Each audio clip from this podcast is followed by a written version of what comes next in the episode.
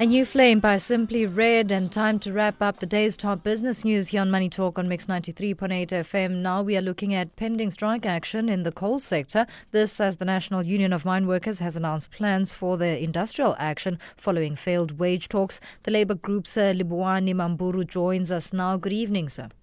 Uh, good evening, and, uh, and your listeners. Mr. Mammburu, first tell us about the date announced for the strike. Come again? The date announced for the strike, what are the plans as they stand? What do we know about the industrial action that is going to unfold? We, we can confirm that uh, the NUM is going to issue uh, uh, a 48 hour notice uh, to go on strike to the Chamber of Mines and next week, Thursday. And uh, on Sunday, the 19th, the strike will uh, officially commence. That said, talk us through the NUM members' demands in this regard. The NUM members, the NUM is demanding 1,100 for for this year. Next year is uh, 8%.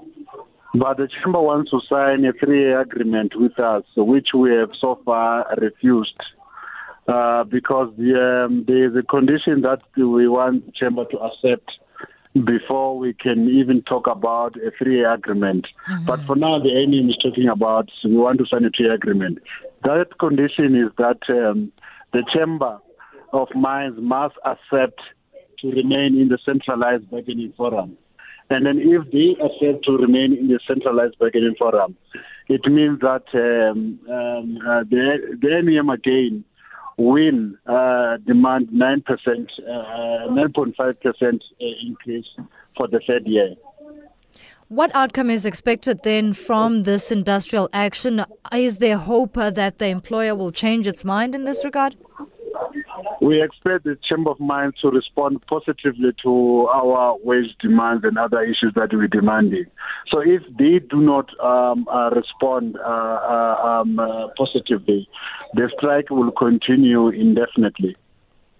Having said that, uh, Mr. Mammburu, what's then to be said about uh, the employer maybe arguing tough economic times? Would the union be willing to make some compromises?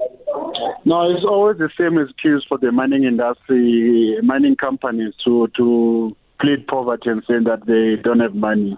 So we don't really believe that. They knew that the, the wage negotiations in the coal sector are coming. So we, we don't buy that um, uh, story. Thank you so much for your input. The National Union of Mine Workers, Livhuwani Mammburu, talking to us about pending strike action in the coal sector following failed wage talks.